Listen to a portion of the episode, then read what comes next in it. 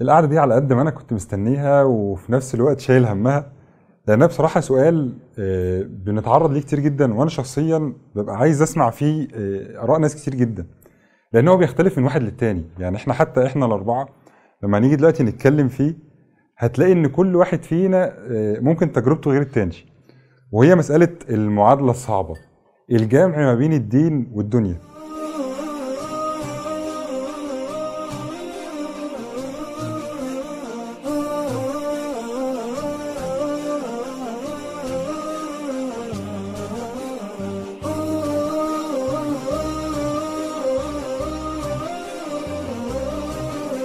أنا شخصيا عندي فيها تصور. أنا أظن إن محمد ممكن يكون تصوره مختلف معايا في حاجات ومتفق معايا في حاجات. اصحاب عادي يعني. آه. ممكن حسام تلاقيه مثلا إيه تصور آه ثالث ممكن شريف ما شاء الله تلاقي إيه تصور رابع. فأنا شايف إن ال- المعادلة دي فعلا هي مسماه صعبة ليه؟ لكتر الكلام فيها. وإن أحيانا بتبقى في حاجات فعلا هي مش صعبة ولا حاجة بس لما تضع بعض القواعد. فأنا شخصيا ليا آه، تجربة في الموضوع ده وليا فيه تصور وأظن أنتوا كل واحد فيكم ليه تصور. فأنا عايز أسمع تصور شريف كده في الأول كده إن شاء الله. هو يعني حد من الشباب مثلا يعني كان قريب يعني حد من الشباب جاي بيسألني بيقول لي إزاي أجمع بين الدين والدنيا؟ فأنا قلت له أنا شايف إن السؤال ده يعني محتاج إيه؟ يعني محتاج يتفصص شوية يعني. قول لي بس الأول إيه هو الدين وإيه هي الدنيا؟ يعني إيه دينك؟ يعني أنت عايز توصل لفين في الدين؟ أنت بتاع إيه في الدين؟ لو أنت بتتكلم إن الدين ده يعني إن أنا آه، عايز أصلي في المسجد مثلا الصلوات الخمس وعايز أطلع الزكاة وعايز آه، آه، أتصدق وعايز مثلا أصوم رمضان وأحج لو أنا مستطيع يبقى دي اعمال اهي الفرائض.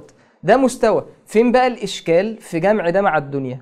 يعني فين الإشكال إن أنت تكون بتشتغل وبتتكسب من الحلال؟ لأن ده من الدين. النبي عليه الصلاة والسلام قال كفى بالمرء اثما أن يضيع من يعول أو من يقوت ماشي؟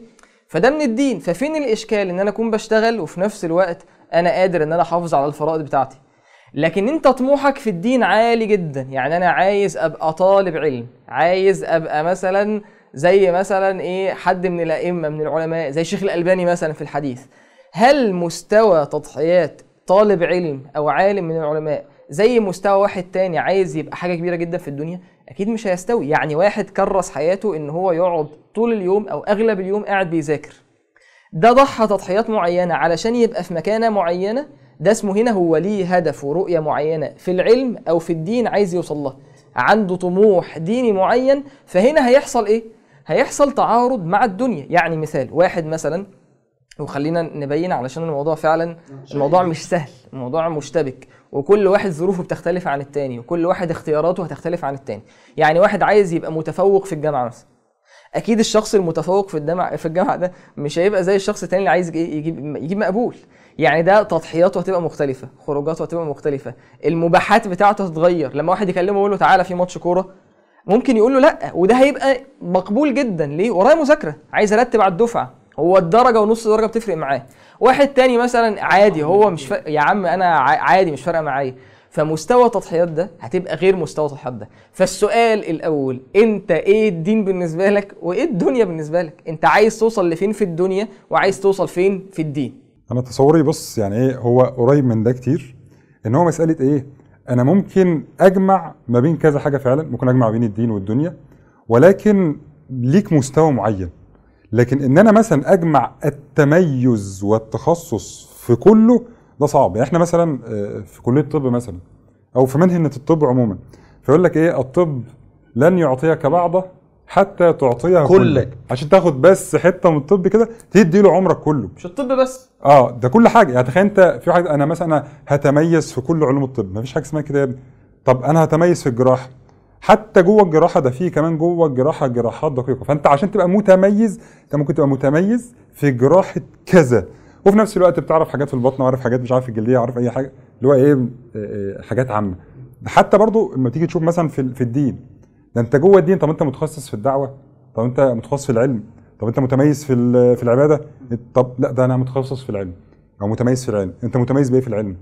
في الفقه ولا في العقيدة ولا, ولا في أصول؟ الفقه؟ آه. طب تع... طب انت بقى جوه الفقه انت عبادات ولا معاملات؟ طب انت بيوع طب انت مش عارف إيه. فانت علشان تبقى فعلا متميز في حاجة عمرك بالعافية ومش هيكفي عشان تبقى يعني إيه تميزت في جزء. فتخيل بقى بعد كل ده بيقول لك بص أنا هجمع ما بين التميز في الدنيا أنا هبقى بيل جيتس الدنيا وفي الدين هبقى آه هبقى مش عارف الإمام مش عارف مين. فمفيش الكلام ده. ولكن أنت تقدر تحافظ على قدر معين من الدين في حياتك. قد يكون كافي ليك زي ما كان شريف بيقول كده. وقدر معين في الدنيا اللي انت محتاجه وتكون حاطط لنفسك limit أو حاطط لنفسك حدود. وفعلا تقدر تجمع بين الاثنين لكن إنك تعيش وهم إن أنا جايب آخر دي وجايب آخر دي فأنا شايف ده وهم. ولكن الجمع الحقيقي إنك أنت فعلا جامع ما بين كله كله موجود في حياتك بدرجات لكن في حاجة واحدة متخصص فيها أو متميز فيها بالعافية. أنا الحاجات اللي شايفها إحنا فكرنا طبعا متقارب يعني إحنا في آه، فريق أحلى شباب. الفكرة الأساسية عندنا هو إزاي إنك تجمع ما بين ثلاثة تاء تدين تفوق تطوع. فموضوع حلقة النهارده الشائك ده ده مسألة محورية عندنا فعلا عند تأسيس آه، فكرة فريق أحلى شباب.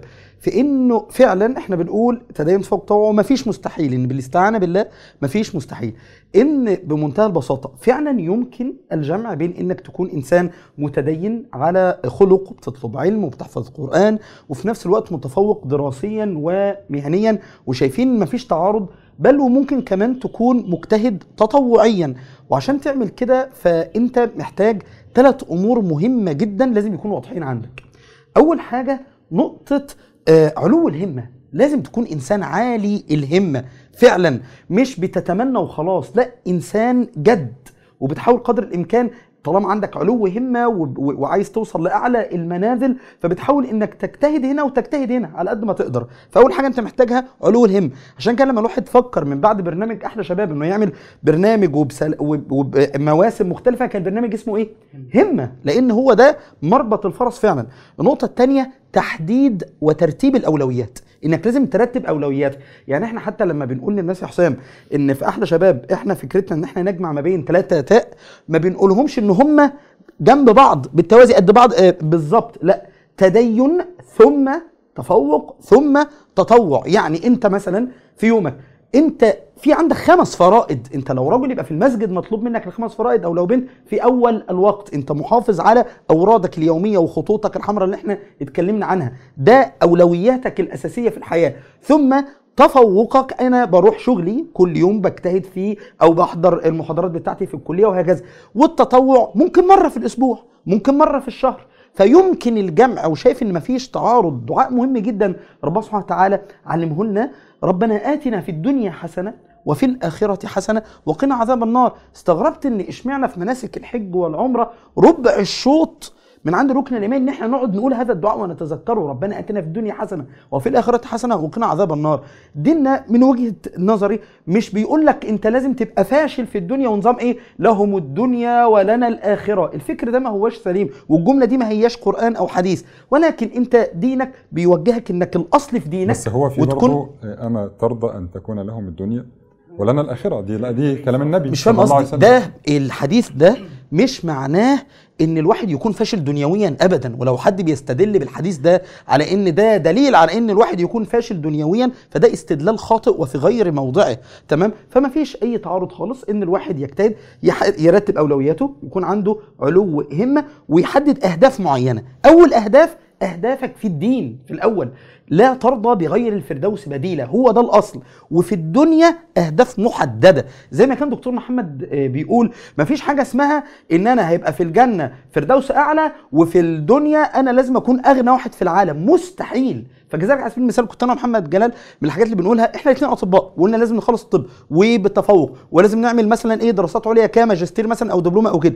إنما مثلا واخدين آه، قرار مثلا ودي حاجة خاصة بيا مثلا أو بينا إن مثلا إحنا مش عايزين آه، نفتح عيادة تضيع آه، آه، عمرنا مفني فيها. ليه؟ مع إن ممكن يبقى الموضوع مزين. حد يقول لك ليه؟ ما أنت خليك اخدم الدنيا اخدم الدين بالدنيا وإنك تبقى كذا. لا في ناس للأسف بيتحولوا عباد للدنيا مش بيخدموا الدين بالدنيا. ولا حاجة ويبقى آخره إنه بيطلع صدقات. فزي ما أنت نفسك إنك تكون في الفردوس الأعلى فلا بيبقى فيه تضحيات. إنك تقول لا أنا ممكن مش هفتح عيد ممكن مش هعمل كذا. فلازم تحدد أهداف هنا. وتحدد أهداف هنا وترتب أولوياتك ويكون عندك علو بس هو برضه ممكن بالجامعة يفتح عيادته وفي نفس الوقت مثلا بيروح أيام معينة أو كده. ممكن على حسب يعني أنا اولوياته شخصيا كنت بعمل كده. ممكن بروح مثلا ثلاث أيام في الأسبوع. ممكن. أنت فاهم قصدي؟ بس عندي تعليق يعني دكتور محمد لو تسمح لي آه يعني. طبعا. آه، يعني مفيش مفيش تعارض إن ممكن واحد يكون أغنى واحد في الدنيا وإن هو يكون في الفردوس الأعلى. صح طبعا. يعني لو واحد ربنا فتح له في الدنيا ن- نموذج سيدنا سليمان. تمام. ماشي؟ إن واحد يكون عنده أسباب الدنيا وإن هو مفيش تعارض إن هو يكون غني شاكر. مش بنتكلم عن ده. النقطة الثانية إن أحيانا كتير من الشباب بيبقى عنده الإشكال ده أصلا يعني هو وهم. يعني هو المشكلة عنده في عدم الجدية. يعني هو أصلا مقضي حياته. يقول لك أنا عايز أجمع بين الدين والدنيا. وهو مقضي حياته. لا هو نافع في الدنيا يعني هو مضيع كتير حاجاته في الدنيا ماشي؟ وبيلبس العجز بتاعه والفشل بتاعه في الدنيا إن هو الحكمة يقول لك لا أصل أنا إيه أنا بتاع دين. ده نموذج مرفوض. هو لا نفع لا في دين ولا في دنيا. ده, ده نموذج مرفوض إن هو بيتحجج بيقول إن أنا بتاع دين وإن أنا متفرغ للدين وهو أصلا فاشل دنيويا فبيلبس الفشل بتاعه والكسل بتاعه ال- الحكمة. آه، آه، بس ده كان نموذج من النماذج. والنموذج الثاني إن هو بيقول إن هو أصلا عنده آه، آه، آه، تعارض بين الدين والدنيا وهو أصلا مضيع وقت كتير جدا في التفاهات والانشغال بالحاجات الأمور الغير مهمة. فزي ما أنت قلت مهم إن يكون في توازن بين جمع الدين والدنيا. والله يا جماعة بقى يعني تنوعت الآراء في قعدة شباب في مسألة الجمع ما بين الدين والدنيا. والمعادلة الصعبة. أنا من الداخل دي ولكن آه يعني كل اللي أنتوا قلتوه. خالص في ال- اللي هو كله رايح. وزي ما إحنا في بنحاول في قعدة شباب ان إحنا نضبط الموازين على ميزان الشرع وعلى آه، يعني رؤية النبي صلى الله عليه وسلم وأفعال الصحابة الجيل اللي اللي النبي صلى الله عليه وسلم ربهم. وفاهمين الدين أكتر من أي حد تاني. خلينا نقول إن في نماذج متنوعة زي ما إحنا دلوقتي تنوعنا في آرائنا أو تجاربنا الشخصية أو حتى أفكارنا في مسألة الجمع ما بين الدين والدنيا ده كان حاصل أساسا في عهد النبي صلى الله عليه وسلم. التنوع ده كان تنوع مثمر تنوع إيجابي مش تنوع سلبي. كان في نماذج كتير كان عندنا نموذج أبو ذر سيدنا أبو ذر كان عندنا نموذج سيدنا أبو هريرة كان عندنا نموذج سيدنا عبد الرحمن بن عوف كان عندنا نموذج سيدنا خالد بن الوليد كان عندنا سيدنا معاذ بن جبل. نماذج كتير في عهد النبي صلى الله عليه وسلم. قبل ما نتكلم بقى ونخش ندردش في مسألة النماذج دي ونعمل لها إسقاطات إحنا على واقعنا بحيث إن كل واحد من الشباب والبنات يقدر يشوف النموذج اللي يقيس عليه حياته مع ربنا وعلاقته مع ربنا زي بالظبط ما شريف بيقول من من شوية أنت عايز تبقى إيه في الدين وأنت عايز قدر الدنيا تبقى إيه في حياتك؟ وبعدها حدد هتمشي في أنهي طريق. طيب النبي صلى الله عليه وسلم بيحط ضابط وكلمة جميلة قوي النبي صلى الله عليه وسلم بيقول إيه؟ من أصبح منكم. يعني إيه؟ يعني كل يوم الصبح أنا بصحى من النوم أهو من أصبح. يعني كل يوم متجدد كل يوم في حاجة جديدة. من أصبح منكم امنا في سربه معافا في بدنه عنده قوت يومه إيه اللي بيحصل له؟ فقد حيزت له الدنيا وما فيها. تاخد بالك بقى من حتة من أصبح منكم. يعني إيه؟ يعني كل يوم ممكن أساسا أنت في يوم هتصحى مش على الدنيا. هتصحى تلاقيك في القبر. هتصحى تلاقيك في عالم تاني أساسا. بتسأل عن أشياء أو أنت مشغول بحاجات سواء بقى دين أو دنيا. خلينا نتكلم بكل وضوح. أنا ممكن أبقى مشغول بقضايا دينية أو بعلو هم في الدين لكن في الآخر لما هاجي هتسأل هتسأل إيه؟ من ربك؟ ما دينك؟ ماذا تقول في الرجل الذي بعث فيه أسئلة مصيرية هيتحدد عليها بقى قضية المعادلة. أنت خدت جزء من الدين خدت جزء من الدنيا عملت توازن ما عملتش توازن أنت في الآخر هيبقى في اوبشن تاني خالص في التعامل. ايا كان اللي هو فكرة بقى كله رايح وخلاص وأنت هتقابل ربنا سبحانه وتعالى وعارف الأسئلة اللي أنت هتتسألها. لكن نرجع نقول عشان نضبط ده عايزين نرجع تاني نضبط على ميزان النبي صلى الله عليه وسلم وميزان الشرع. والميزان اللي الصحابة كان في تنوع فيهم في عهد النبي صلى الله عليه وسلم. ده وجهة نظري يعني في مسألة المعادلة الصعبة. وأنا شايف برضو إن في آه، لازم يكون الواحد مستصحب قواعد أو مجموعة من القواعد وهو بيتعامل مع الدنيا. يعني لازم يبقى فيه قواعد رئيسية. ففي حديث مهم جدا جدا للنبي صلى الله عليه وسلم. أنا شايف إن هو قاعدة مهمة جدا وخطيرة. هو حديث النبي صلى الله عليه وسلم من كانت الدنيا همة. واحد همه الدنيا. مش مجرد إن هو شغال في الدنيا لا الدنيا هي كل همه. فرق الله عليه شمله. شمل متفرق. وجعل فقره بين عينيه ولم يأتيه من الدنيا إلا ما كتب له منها هو شايل هم الدنيا. خد بالك هو ممكن يكون يعني فاشل جدا في الدنيا. ويكون يعني أفشل واحد في الدنيا كلها ومع ذلك الدنيا همه الدنيا هي اللي مسيطرة على قلبه. هو ده اللي ربنا سبحانه وتعالى قال لك هيفرق شمله وفقره ما بين عينه ومش هيجي له حاجة من الدنيا غير اللي كتب له منها. وممكن واحد تاني تلاقي عنده الدنيا كلها لكن الدنيا مش جوه. مش همه الدنيا خالص. وفي بقى النموذج التاني ومن كانت الإيه؟ الآخرة إيه؟ آه همه طيب ربنا سبحانه وتعالى يعمل إيه؟ جعل الله سبحانه وتعالى أو آه، جمع الله عليه شملة وجعل غناه في قلبه وأتته الدنيا وهي راغمه ده بص هتجيله لحد عنده. بس انت شايل هم الآخرة. طب ده بيبان إمتى؟ موضوع الهم ده بيبان ساعة التعارض. لما تتعارض دنيته مع آخرته. لما بيبقى فعلا قدام مفرق وقدام اختيار يختار دنيا يختار ديني. اللي بيختار الدنيا ده بيبقى إيه؟ ده شايل هم الدنيا. واللي بيختار دينه هو ده اللي شايل هم الإيه؟ هم الآخرة. فشايف دي قاعدة مهمة جدا جدا وبتفرق حتى بعد كده في مسألة النية. أنت عارف يا دكتور الجزء الأولاني في الحديث اللي هو من كانت الدنيا همة ده في الآخر العبد ده بيتحول لعبد للدنيا والعياذ بالله. عبد الايه عبد للتجارة عبد للمال. النبي صلى الله عليه وسلم قال عنه إيه؟ تعس عبد الدرة في أنواع عبودية مختلفة يا جماعة. مش عبودية بس غير ربنا سبحانه وتعالى بيجيب ال كإله. 10 جنيه كده ويصلي لنا ركعتين بالظبط بالظبط. لا، إيه اللي تعس. هو ده ده النموذج. تعس عبد الدرهم تعس عبد الدينار تعس عبد الخميصة. أنواع بقى التجارات والأنواع المختلفة. ده تحول لما كانت الدنيا هي أكبر حاجة عنده إيه اللي حصل له شريف؟ تحول والعياذ بالله عبد لهذه الدنيا. هو بيقول لك العبودية هنا مش إن هو بيصلي ليها أو لا بيعبدها فعليا لا العبودية إن هي بقت هي الأمر الناهي. بالظبط. يعني هي اللي بتحركه الفلوس هي اللي بتحركه. بالظبط. فده نقطة خطيرة في مسألة الضابط اللي حضرتك قلته أو القاعدة دي.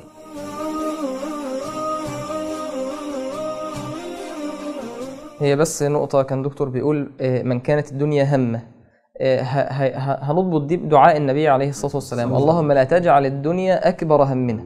فأكبر همنا يعني هو آه أنت الدنيا هتبقى أنت مهموم بيها بطبيعة الحال. يعني أنت شايل هم بيتك شايل هم عيالك. ده طبيعي ده أمر طبيعي. لكن الفكرة إن ده يبقى سابق كل الهموم إن ده يبقى الهم الوحيد إن يبقى ده الهم المسيطر عليك. وده مذموم. قال تعالى في في سورة الحديد من كان يريد العاجلة عجلنا له فيها ما نشاء لمن نريد. ثم جعلنا له جهنم يصلاها مذموما مدحورا. ومن أراد الآخرة وسعى لها سعيها وهو مؤمن. فأولئك كان سعيهم مشكورا. قال تعالى اعلموا أنما الحياة الدنيا لعب وله وزينة وتفاخر بينكم وتكاثر في الأموال والأولاد كمثل غيث أعجب الكفار نباته ثم يهيج فتراه مصفرا ثم يكون حطاما وفي الآخرة عذاب شديد ومغفرة من الله ورضوان وما الحياة الدنيا إلا متاع الغرور النبي صلى الله عليه وسلم آه، كان من دعائه اللهم أصلح لي دنياي التي فيها معاشي بس قبلها اللهم أصلح لي ديني الذي هو عصمة أمري وأصلح لي آخرتي التي فيها معادي. وبعد كده وأصلح لي إيه؟ وأصلح لي دنياي. قاعدة حسام في التعامل مع الدنيا. طيب هو عشان برضو يبقى الكلام إحنا برضو هنمسك حتة التوازن بقى والكلام المنضبط والكلام ده كله رايح وبتاع والكلام ده الدنيا ملعونة مش يعني إيه؟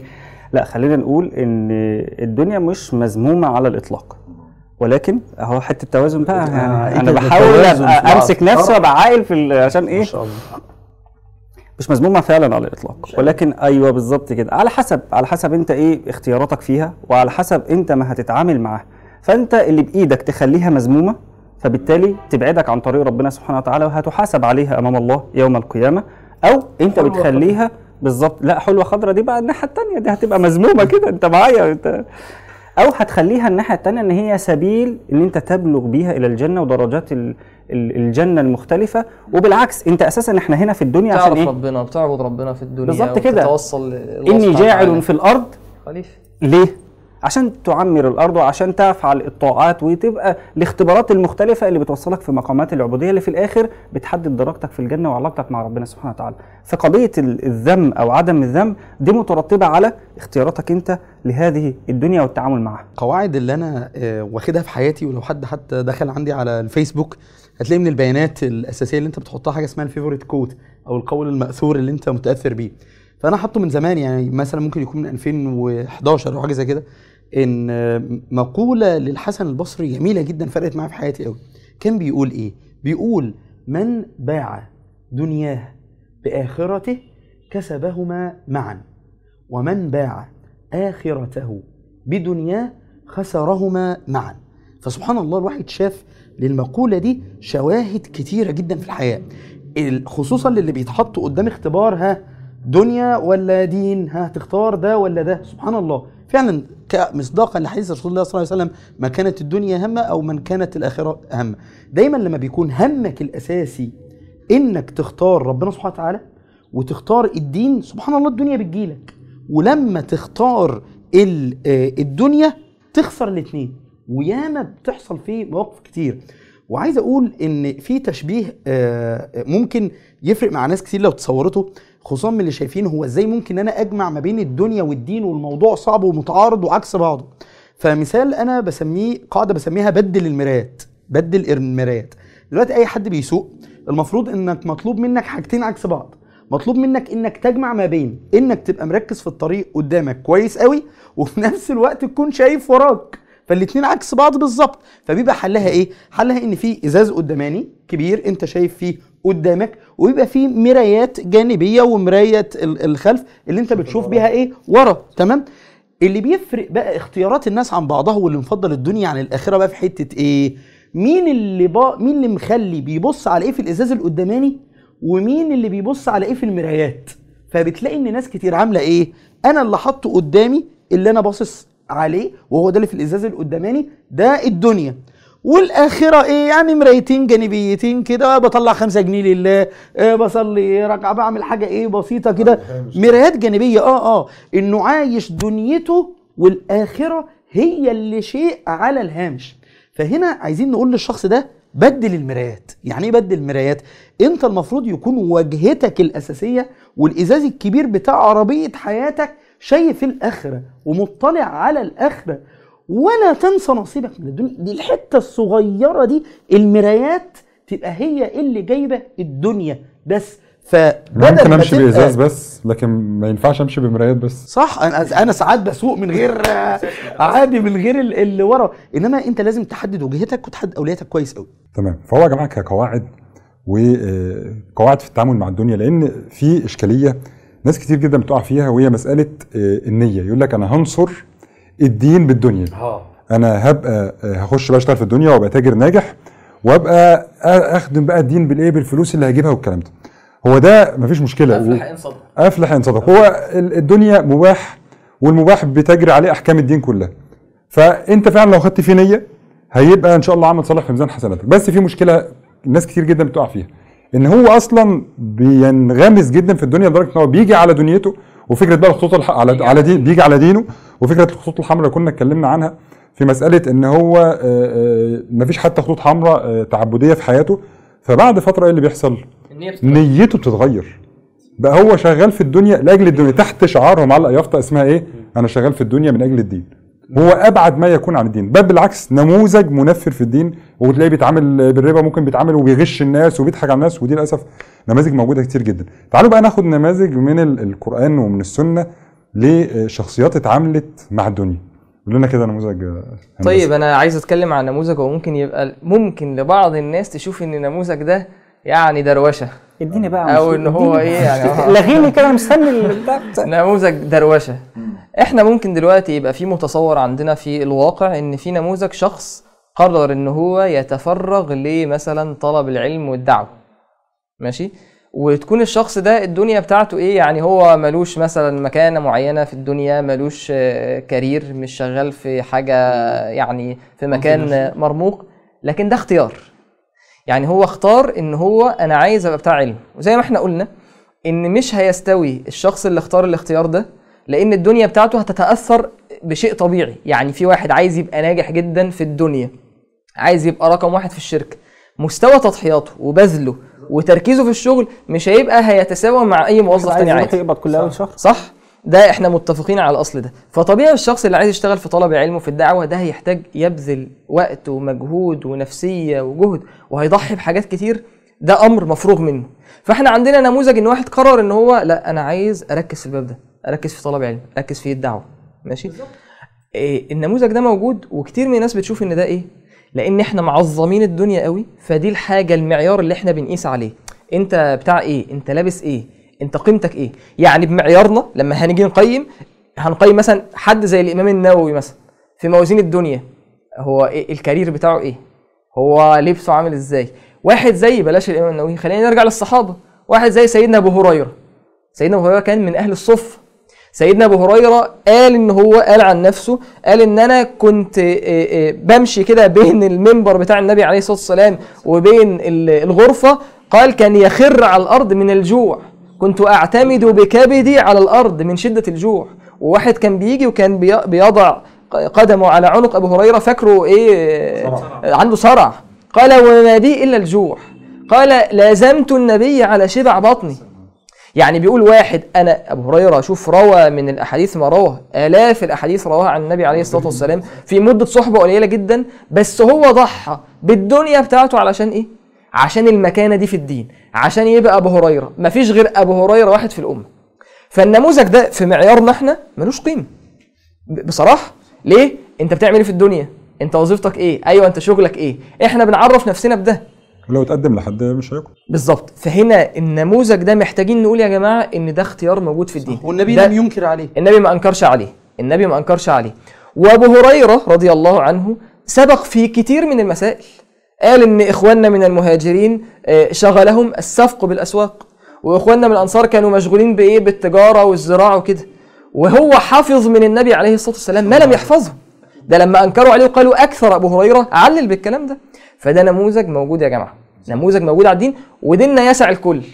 ديننا يسع الكل. والنموذج برضو اللي, أعلى بقى درجة أو مش هنقول اللي أعلى واللي أقل تفاوت. آه ال ال يعني إيه؟ نموذج مختلف. نموذج مختلف أو نموذج تاني. عند الله. النموذج بتاع سيدنا عمر بن الخطاب اللي هو ما تركش أيضا إيه مسألة ال- الدنيا بالكلية زي سيدنا أبو هريرة لا هو بدأ يجمع بين الاثنين اللي هو تصاحب مع أحد الصحابة هو كان يروح يشتغل يوم ويرجع يتعلم في مجلس النبي صلى الله عليه وسلم ويتفقه في الدين ثم يذهب إلى السوق حتى يجت- يجتمع عليه أمر بقى الدنيا بتاعته ويجيب قوت أهل بيته وقوت يومه والكلام ده وصاحبه ده هو اللي كان يروح للنبي صلى الله عليه وسلم يتعلم عنه وفي آخر اليوم الاثنين بكل واحد بيقول للتاني إيه؟ اللي اتعلمه. فده نموذج تاني. نموذج متوازن جدا. بالظبط. ده نموذج تاني من نماذج الصحابة. خلينا بقى بس نقول برضو نقطة للت... للتنبيه وللتوضيح. كان في آه، آه، حديث إن عمر رضي الله عنه لما كان في خلافة في عهد عمر في خلافة عمر لما كان أمير المؤمنين لما جه سيدنا أبو موسى الأشعري استأذن على النبي على استأذن على سيدنا عمر رضي الله عنه.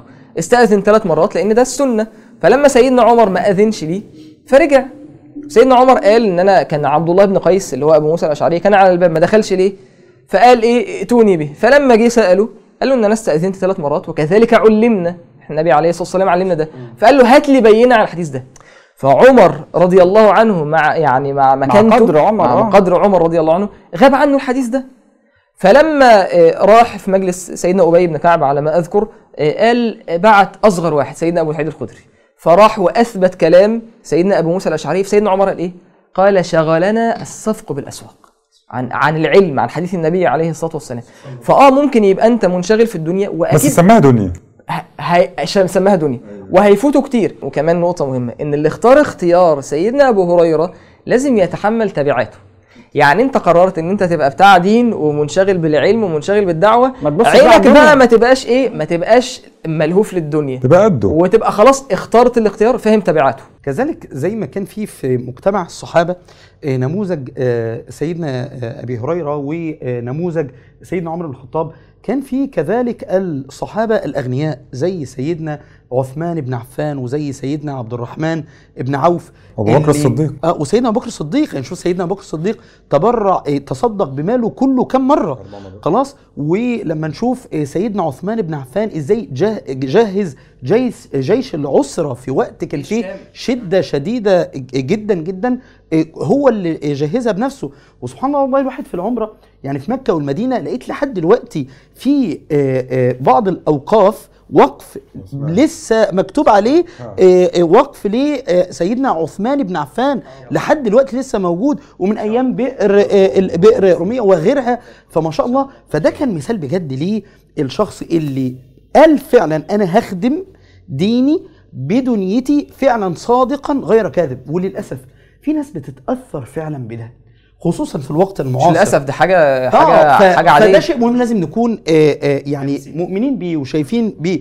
يعني فعلا آه، ممكن ناس معينين آه، لما انت تيجي ت- آه، تكلموا آه، في الدين والكلام ده يقول لك انت إيه؟ بتشتغل إيه؟ انت بتعمل إيه؟ فكتير جدا لما بيلاقيك متفوق عليه دنيويا بيبدأ بعد كده يسلم لك للكلام في الدين. في نموذج بقى مختلف شوية. هو نموذج قارون واللي حوالين قارون يعني المجتمع اللي هو فيه أصلا. يعني إن قارون كان من قوم موسى. يعني هو ال ال واحد موجود جوه قوم موسى. ومع ذلك آه، آه، لما ربنا أتاه المال سبحانه وتعالى شوف أنا عايزك يعني إيه تبص على رد فعل الناس. سيبك من قارون نفسه كنموذج. مش ده اللي إحنا بندور عليه أصلا. يعني إيه ده مش نموذج أصلا جامع بين دين ودنيا. ده ده واحد واخد بالك آه، بيعمل حاجة حرام ومع الدين يقول لك أجمع بينهم إزاي. لا ده مش جامعة أصلا. نموذج قارون شوف بقى اللي حواليه بيقولوا إيه. وابتغي فيما آتاك الله. الدار الآخرة. وإيه؟ ولا تنسى نصيبك من الدنيا. هو كان المتوقع إن هو يقول له ولا تنسى نصيبك من الآخرة. يعني أنا مثلا واحد غني جدا وفلوسه كلها بيصرفها في الحرام والكلام ده فطبعا له يا أخي ما تنساش نصيبك في الآخرة. يعني ما تنساش الآخرة. فهم رايحين بيقولوا إيه؟ ما تنساش الدنيا. يعني هي الحياة كلها دنيا. فيقول لك إن الأصل وبالتالي فيما أتاك الله الدار الآخرة ده أصل الدنيا. ولا تنسى نصيبك من الدنيا. فأنا شفت بعض ال- ال- العلماء قالوا إن ولا تنسى نصيبك من الدنيا. قالوا الكفن إن هو ده هو ده نصيبك من الدنيا. بيه في الأرض. ده هو ده اللي هيتبقى لك في الإيه؟ رايح. آه في الدنيا. فهو ال- النماذج كتير جدا. وزي ما أنتم فعلا قلتوا النبي صلى الله عليه وسلم آه ما أنكرش على النماذج دي ولكن بشرط دينك. إنك تفضل محافظ على دينك.